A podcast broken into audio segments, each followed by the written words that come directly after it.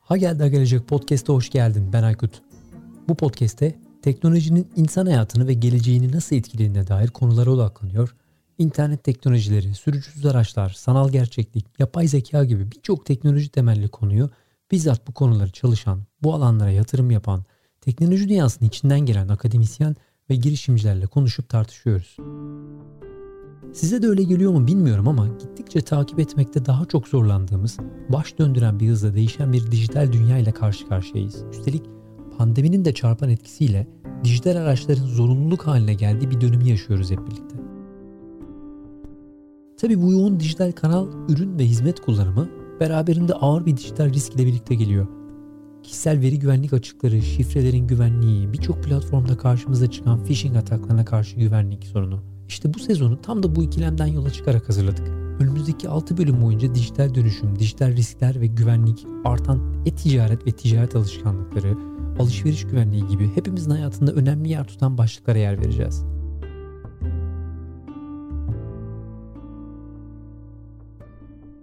Dijital güvenlik ve dijital riskler konusunda bir sosyal sorumluluk projesi başlatan ve dijital güvenlik platformunu hayata geçiren Aksigorta'nın katkılarıyla hazırladığımız bu seride her zaman olduğu gibi bilgi ve birikimlerine, alanlarındaki deneyimlerine çok kıymet verdiğim konuklarımla bir araya gelip bir yandan kendimizi, şirketimizi, girişimimizi dijital risklere karşı korurken bir yandan dijital teknolojilerden faydalanmaya devam edebilmenin yollarını, gelişen teknolojileri, e-ticaret ve fintech sektörünü ve bizleri bekleyen fırsat ve riskleri konuşacağız. Podcast'in bu bölümünde Token adlı NFT girişimiyle bu alanda çalışmaları olan ve de aynı zamanda markalara dijital pazarlama ve iletişim danışmanlığı veren Hakan Şık ile birlikteyiz. Kendisiyle NFT dünyasında yaşanan gelişimi, NFT teknolojilerinin finans ve ticaret ile olan ilişkisini, sanat alanını nasıl yeniden şekillendirdiğini ve bu alandaki fırsatları ve riskleri konuşacağız. Hakan merhabalar.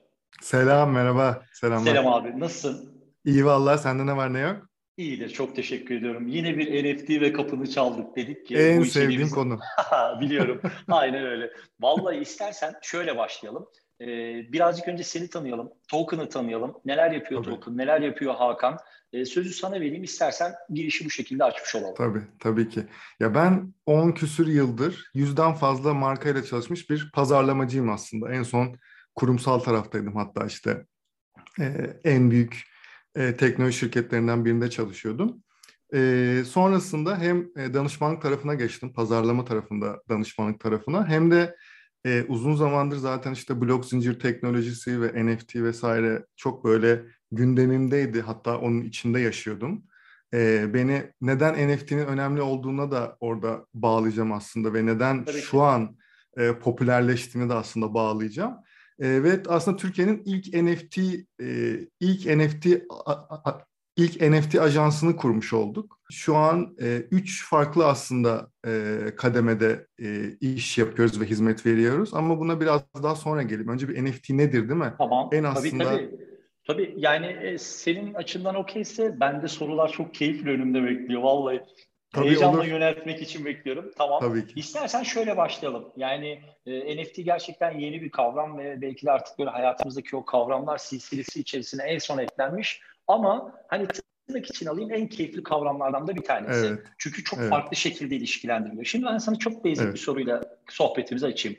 Ee, Hakan'cığım NFT nedir? NFT şimdi bunun NFT nedir diye mesela Google'a yazınca hep böyle teorik, teknik falan böyle çok karışık şeyler e, çıkıyor. Aynen. O yüzden ben bunu şöyle anlatmayı seviyorum aslında birkaç örnekle. Bir kere NFT e, eşsiz, satılabilir, satın alınabilir bir dijital içerik. Yani çok basit anlamıyla aslında bu. Ama NFT'nin önemi ve NFT nedir tarafında iş artık şuna geliyor. Yani diyelim ki örneğin şu an bizim e, internet dünyasında en önem verdiğimiz şeylerden bir tanesine mesela Instagram'da veya Twitter'daki mavi tik değil mi? Evet. Veya işte atıyorum oyun oynayanlar bilir mesela oyunlarda ekstra bir zırh aldığınız zaman, bir silah aldığınız zaman vesaire falan onlar çok önemlidir. Aslında bunlar da bir NFT. Orada satın alınabilen aslında dijital içerikler bunlar ve aslında o gözle bakmak lazım. Yani o mavi tikin de bir aslında NFT olduğuna bakmak lazım. İş iş şuraya gidiyor. NFT nedir tarafında onu anlarken aslında böyle bakınca biraz daha e, herkesin aklına yattığını gördüm. O yüzden böyle anlatıyorum. Çok yakın zamanda artık sanırım Instagram vesaire gibi sosyal medya platformlarında biz sadece fotoğraf veya video paylaşmakla kalmayacağız veya story. Bizim hangi, benim Hakan olarak veya senin Uraz olarak hangi NFT'lere sahip olduğumuzu sergilemeye başlayacağız. Yani bu bu neye yarayacak? Biz e, örneğin diyelim ki ben yelkenle ilgilenen biriyim ve yelkenle ilgili dünyada yapılmış ilk NFT'leri veya işte çok önemli olan NFT'leri aldığım zaman bu aslında benim oradaki duruşumu. Yani normalde nasıl şu an Instagram'dan veya LinkedIn'den bir yerden giriyoruz ve insanların nasıl bir profilleri olduğuna böyle birkaç saniye içinde karar verebiliyoruz. Bu NFT'ler artık buna aslında yarıyor olacaklar.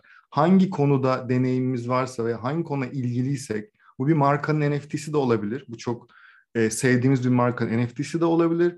Bu e, tamamen marka bağımsız bir sanatçının işi de olabilir. E, burada biraz NFT'nin önemi e, tarafında NFT'nin ne olduğu tarafına böyle bakmak sanırım biraz daha rahatlatıyor herkese. O yüzden böyle anlatmayı seviyorum ben de. Kesinlikle. Yo, çok keyifli. Peki o zaman birazcık sen biraz önce e, bu işin ticari boyutundan bahsetmiştin. Evet. Şimdi sohbeti biraz o tarafa çekelim. Sonra Tabii. blockchain ile olan ilişkisine tekrar bakarız ama NFT ve ticaret bu iki kavram yan yana geldiği zaman nasıl bir ilişkiye sahipler? Yani ikisi birbiriyle nasıl örtüşüyorlar? NFT bir ticaret bir, bir yatırım aracı ve amacı mı? E, o konuda neler söylemek istersin? Ticaret ve NFT ilişkisi üzerine. Zaten işte popülerleşme noktası tam da böyle oldu. Yani bütün haberler şu an şu NFT işte e, board ape'ler işte bu hani işte kripto punklar vesaire falan bu, evet. bu bu tarz akımlar var ve bunların işte çok yüksek fiyatlara satılıyor olması yani 7 milyon dolara bir NFT satılıyor olması çok büyük bir haber değeri var. Evet ve insanlar şeyi anlamaya çalışıyor. Neden bu bu kadar popüler oldu? Ne oluyor? Ne olacak? Burada bir fırsat mı var? Bir fırsat mı kaçırıyoruz vesaire. Burada aslında işe şöyle bakmak lazım. E, bu birazcık şey olacak belki hani e, başlık gibi bir cümle olacak ama şu an yapılan NFT'lerin ve şu an piyasadaki NFT'lerin çok yüksek ihtimalle yüzde 99'unu biz birkaç sene sonra görmeyeceğiz. Yani Oo, bir aslında, dakika bu bayağı iddialı bir söylem oldu. Kesinlikle. Tam yani manşet çünkü, oldu benim için. Çünkü şöyle yani şu an yapılan NFT'lerin birçoğunun neden yapıldığıyla ilgili yapanların da bir fikri yok, alanların da bir fikri yok. Evet. Çok ciddi yani yüzde 99'u e, batacak demiyorum ama görmeyeceğiz veya değerleri çok e, düşük seviyelere inecek.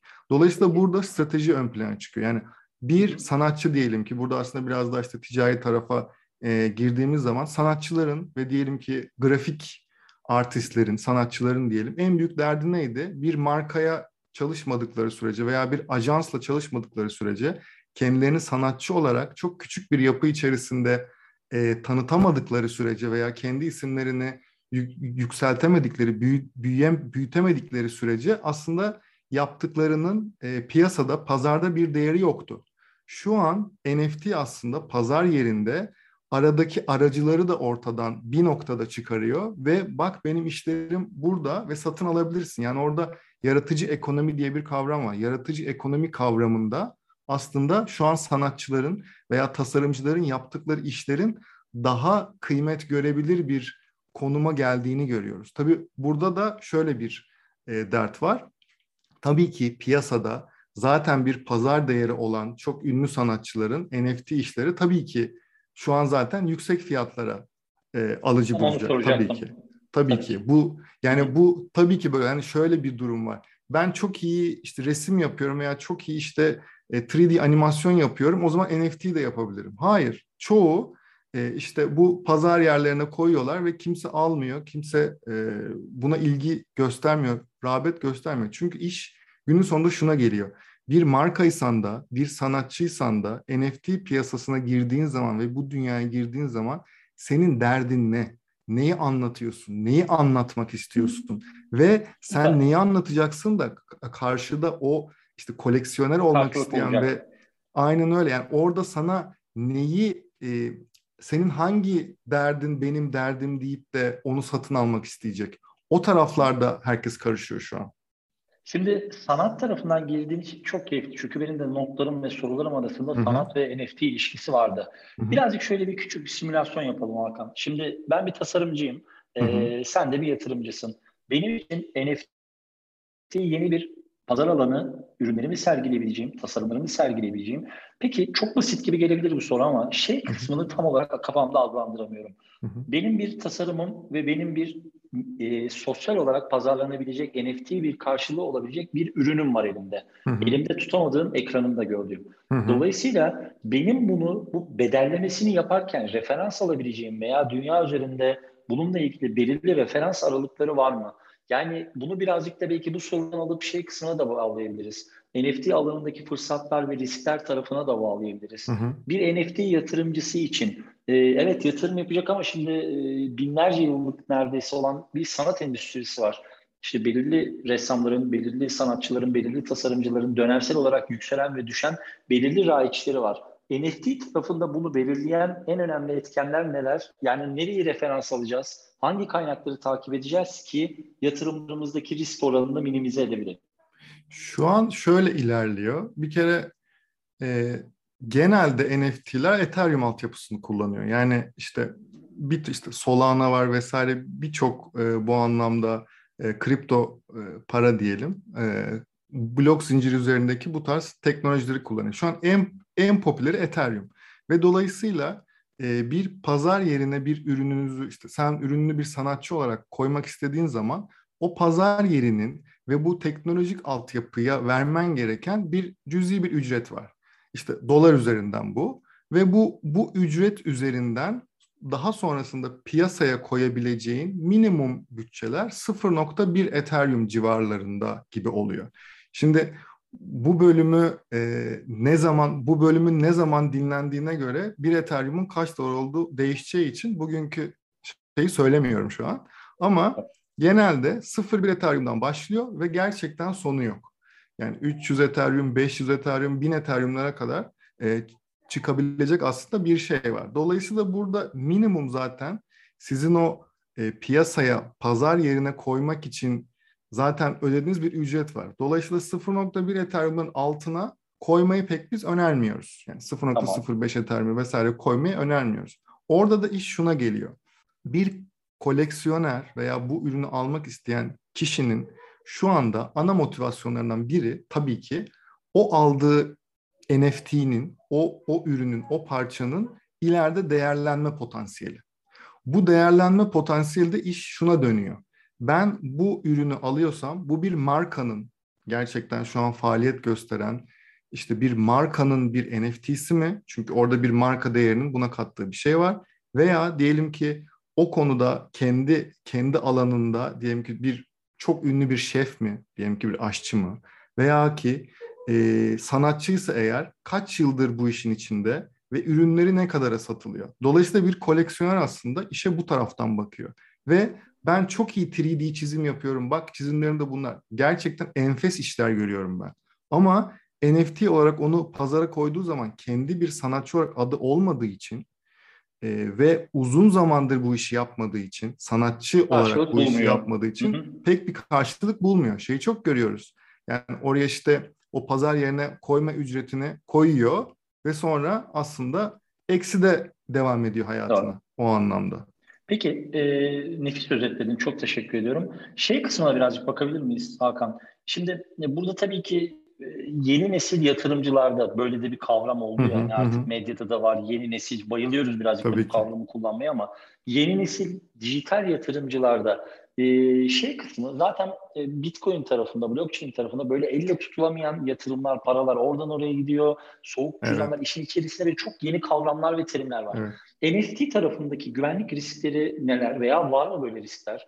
Veya mesela NFT alanında yatırım yapacak olan böyle yatırım tavsiyesi elbette değil ama güvenlik tavsiyesi olarak ya bunlara dikkat edilmesi gerekiyor. Alışverişlerde, yatırımlarda NFT tarafındaki handikaplar ve riskler şunlar diyebileceğin ufak tefek önerilerin olur mu dinleyicilerimize? Var var tabii ki. Tabii ki var. Yani bir kripto para alırken de aslında bu riskler var. NFT tarafında şöyle birkaç tane söyleyebilirim. Bir, e, bir NFT satın alırken o, o NFT'nin e, büyük şu an için en azından büyük pazar yerlerinden birinden almak. Yani şu an OpenSea diyebileceğimiz işte Foundation, Rarible gibi büyük pazar yerlerinden alınması bir kere riski e, normale göre çok azaltıyor. E, oradan satın alırken diyelim ki örneğin e, popüler bir kripto koleksiyonu var ve o kripto koleksiyondan bir ürün alacaksınız. Şöyle bir durumda var ya en çok dikkat edilmesi gereken ikinci bir konu da e, şöyle. Örneğin OpenSea'de de koleksiyonların mavi tikleri var ve işte o hani belli bir e, satın alma hacmi gerçekleştirdikten sonra OpenSea veya diğer platformlar bu mavi tikleri veriyorlar aslında Instagram'daki ve Twitter'daki gibi. Aynen. Dolayısıyla satın alırken diyelim ki şöyle şey şöyle bir şey yapanlar da var. Oradaki dijital videonun veya içeriğin, görselin aynısını kendi NFT olarak onu kopyala yapıştır başka bir yerde NFT olarak oluşturuyor ve diyor ki bu aslında o. İnsanlar da ona inanıyor. Aslında Instagram'daki bu klasik hani e, şifre çalma mevzusu var ya onun gibi aslında. Aslında evet. fake bir, sahte bir NFT gösteriyor.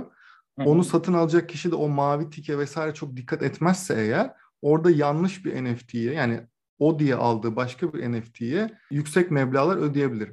Dolayısıyla bu tarz mavi tik gerçekten o sanatçının doğru link üzerinden satın alma işlemi vesaire Bunlar çok önemli. Bu ikinci bir şey. Güvenlik yöntemi. Bir üçüncüsü de herhangi bir satın alma linkine direkt tıklayıp da oradan almamak. Yani gerçekten diyelim ki almak istediğiniz bir ürün var. O sanatçının kendi resmi sayfasına girip işte o diyelim ki OpenSea'de e, Instagram gibi o sanatçının bir ve o markanın bir aslında profili var.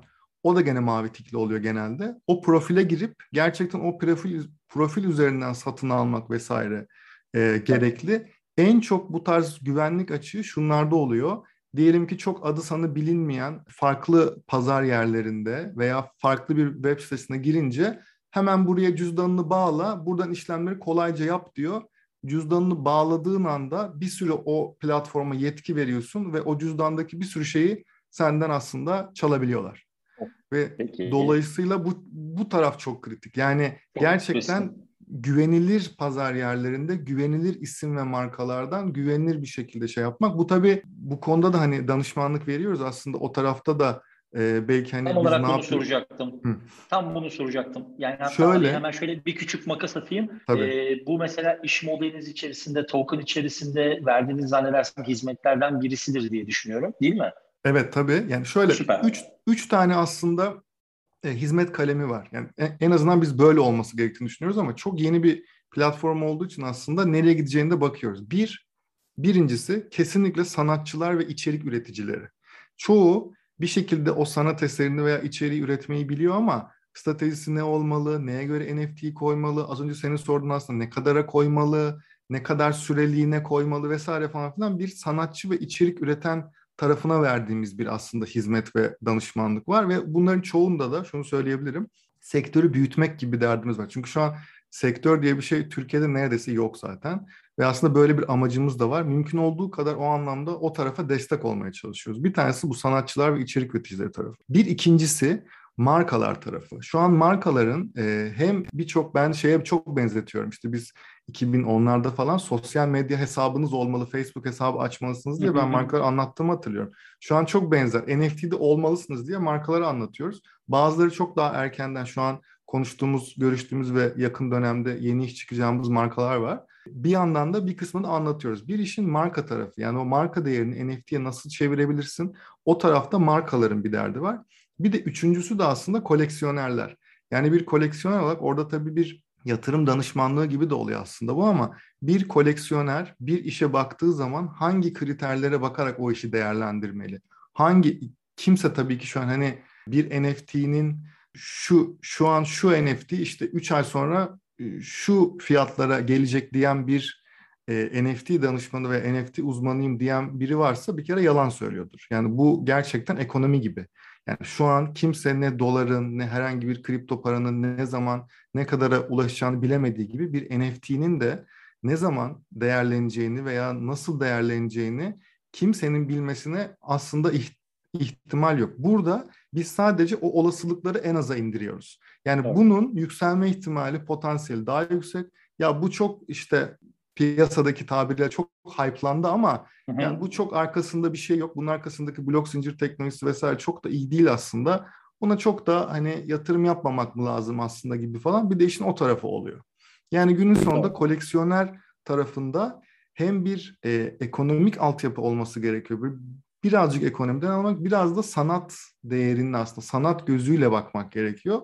Yani üç, üç taraf da şu an üzerine çalıştığımız ve bizi çok heyecanlandıran taraflar ve çok fazla fırsat var görüyoruz. Yani önümüzdeki işte 5 belki 10 yılda biz bu e, NFT'yi belki bir bu başka bir bölümün konusu olabilir ama Metaverse kavramı içerisinde çok fazla konuşacağız NFT'yi. Evet, NFT tamam. başka bir şeye dönecek. Yani sosyal medya neyse Metaverse ve NFT aslında önümüzdeki 10 yıl o diyebiliriz. Kesinlikle süper katkılar. Çok teşekkür ederim. Kapatmadan önce Hakan e, şeyi de sormak isterim. Mesela bu bölümü dinleyen, evet ya NFT böyle benim de kafamda var, görüyorum. Ufak tefek ben de böyle bu alanlarda böyle yatırımlar yapabilirim ya da takip edebilirim diyen arkadaşlarımız için önerebileceğin kaynaklar mesela şurayı takip edin. İşte ne bileyim şu LinkedIn hesabı olabilir. Herhangi bir e, newsletter olabilir. Herhangi bir podcast olabilir. Bakmalarını önereceğim. Mesela kendi podcastimden de belki biraz bahsetmek istersin. Hı hı, hı. Bu alanda içerik ve kaynaklar neler? Yani Türkçe de olabilir, İngilizce de olabilir ama NFT tarafında biraz böyle bir şeylere vakıf olayım, seyredeyim, dinleyeyim, öğreneyim, takip edebileyim dediğinde nasıl kaynakları önerirsin? Böyle de kapatırız. Ee, yani çok az kaynak var. Bir kere bunu söylemek zorundayım ama Aha. dünyada Hı-hı. en önemli şu an e, konuşan birkaç tane insan var. Bir tanesi e, Gary Vaynerchuk. E, Vayner Medya'nın e, CEO'su. NFT'ye e, böyle kafayı takmış durumda. Biri Think Tank eski bir şey e, Türkiye'de Dragons Den diye çevrilmişti sanırım. Orada evet. Mark Cuban e, çok ünlü bir e, girişimci. Mark Cuban buralarda çok e, uğraşıyor. Türkiye'de Mark çok az... Cuban'ın da zaten girişimci olmadığı bir alan yok. Ses tarafında da deli yatırımları var. Aynen yani Mark öyle. Cuban'ı her, her ekosistemin içinde bir kere anlıyoruz abi. Süper. Yani ben o anlamda takdir ediyorum ya. Çünkü gerçekten Hı-hı. yenilikçi anlamda Kesinlikle. şey. Orada e, hatta Mark Cuban'ın işte hashtag NFT Instagram hesabı onun. Ee, ve işte orada genelde paylaşımları. Bizim token.io Instagram hesabımız hı hı. orada bazı içerikler vesaire paylaşıyoruz. Onları takip edebilirler. Direkt bana mesaj atabilirler. Gerçekten ben herkese hani DM'den vesaire falan yardımcı olmak için elimden geleni yapıyorum. Çünkü çok yeni ve gerçekten doğru işler yapılırsa özellikle blok zincir teknolojisi üzerinde gerçekten ekonomide hani COBİ'lere, küçük işletmelere vesaire de çok fazla fayda sağlayabileceğini ben şu an çok net bir şekilde görüyorum. Ve dediğim gibi Türkiye'de çok fazla kaynak yok. Benim podcastlerimde işte bazılarında kripto sanat işte bedava fikir bu arada benim e, o anlamdaki podcast'ım. Orada da kripto sanat ve NFT ile alakalı birkaç tane bölümüm var. Onları dinleyebilirler ama Türkiye'de gerçekten çok az kaynak var ve biz de ben de o anlamda en azından e, kaynakları arttırmak için token üzerinden de çalışmalarımız sürüyor diyeyim. Süper, süper. Çok teşekkür ediyorum. Şimdi zaten bu bölümün açıklamalarına e, hem senin iletişim bilgilerini hem bahsettiğin kaynakları da link olarak ekleriz. Süper. Dinleyen arkadaşlarımız, podcast'i dinleyenler de direkt oradan ulaşabilirler. Hakan çok teşekkür ediyorum. Ben ee, teşekkür hem ederim. İçin hem muhteşem cevapların için eklemek istediğin herhangi bir şey var mı? Yok ama e, NFT'nin ne kadar önemli yani sosyal medya şu an nasıl artık hani sosyal medya önemli mi bir balon mu falan diye konuşmuyorsak NFT içinde emin olun yani 5 sene sonra 7 sene sonra 10 sene sonra aynı şeyleri konuşacağız. Dolayısıyla e, hiç meraklı olmayanların bile böyle bir göz ucuyla NFT nedir diye bakmasını tavsiye ederim diyeyim. E, ben teşekkür ederim bu arada çağırdığın için. Ben çok teşekkür ediyoruz. Elbette her zaman. Hagel'de geleceğin e, Token adlı NFT girişimiyle bu alanda oldukça fazla çalışmaları olan Hakan Şık ile olan e, bölümünün sonuna geldik. E, bir diğer bölümümüzde sevgili Aykut İbrişim'in sunumuyla tekrar görüşünceye dek hoşçakalın.